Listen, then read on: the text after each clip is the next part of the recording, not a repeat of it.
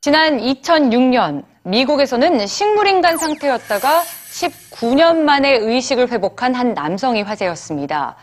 그도 그럴 것이 깊은 혼수 상태에 빠진 식물인간이 이렇게 일어난다는 건 거의 기적과 같은 일이기 때문인데요. 이들에게도 희망은 있는 거겠죠. 뉴스지에서 식물인간에 대한 다양한 데이터를 정리했습니다. 드라마나 영화에 꾸준히 등장하는 소재 중의 하나로 식물인간이 있습니다.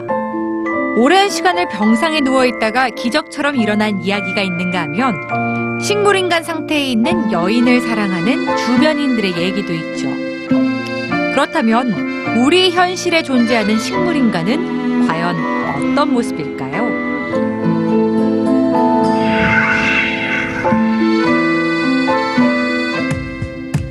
인간의 활동은 크게 두 가지로 나뉩니다. 운동, 감각, 정신작용의 동물성 기능과 음식물의 소화 흡수, 호흡, 노폐물의 배설, 혈액순환 등의 식물성 기능입니다. 식물인간은 말 그대로 동물성 기능은 정지된 채 식물성 기능만 하고 있는 인간의 상태인 거죠.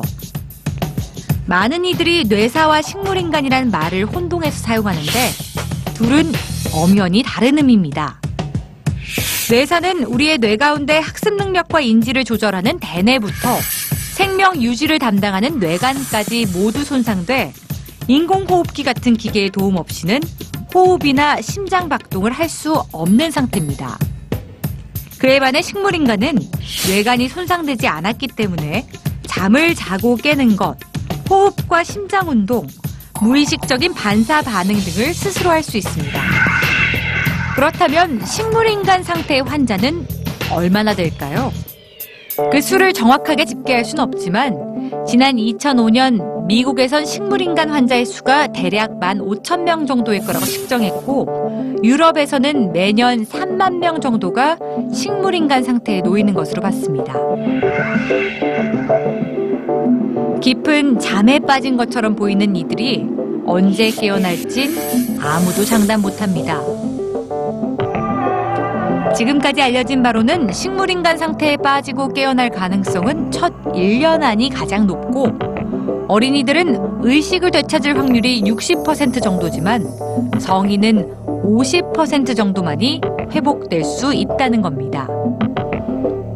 하지만 기적이라 불리는 일들은 일어납니다.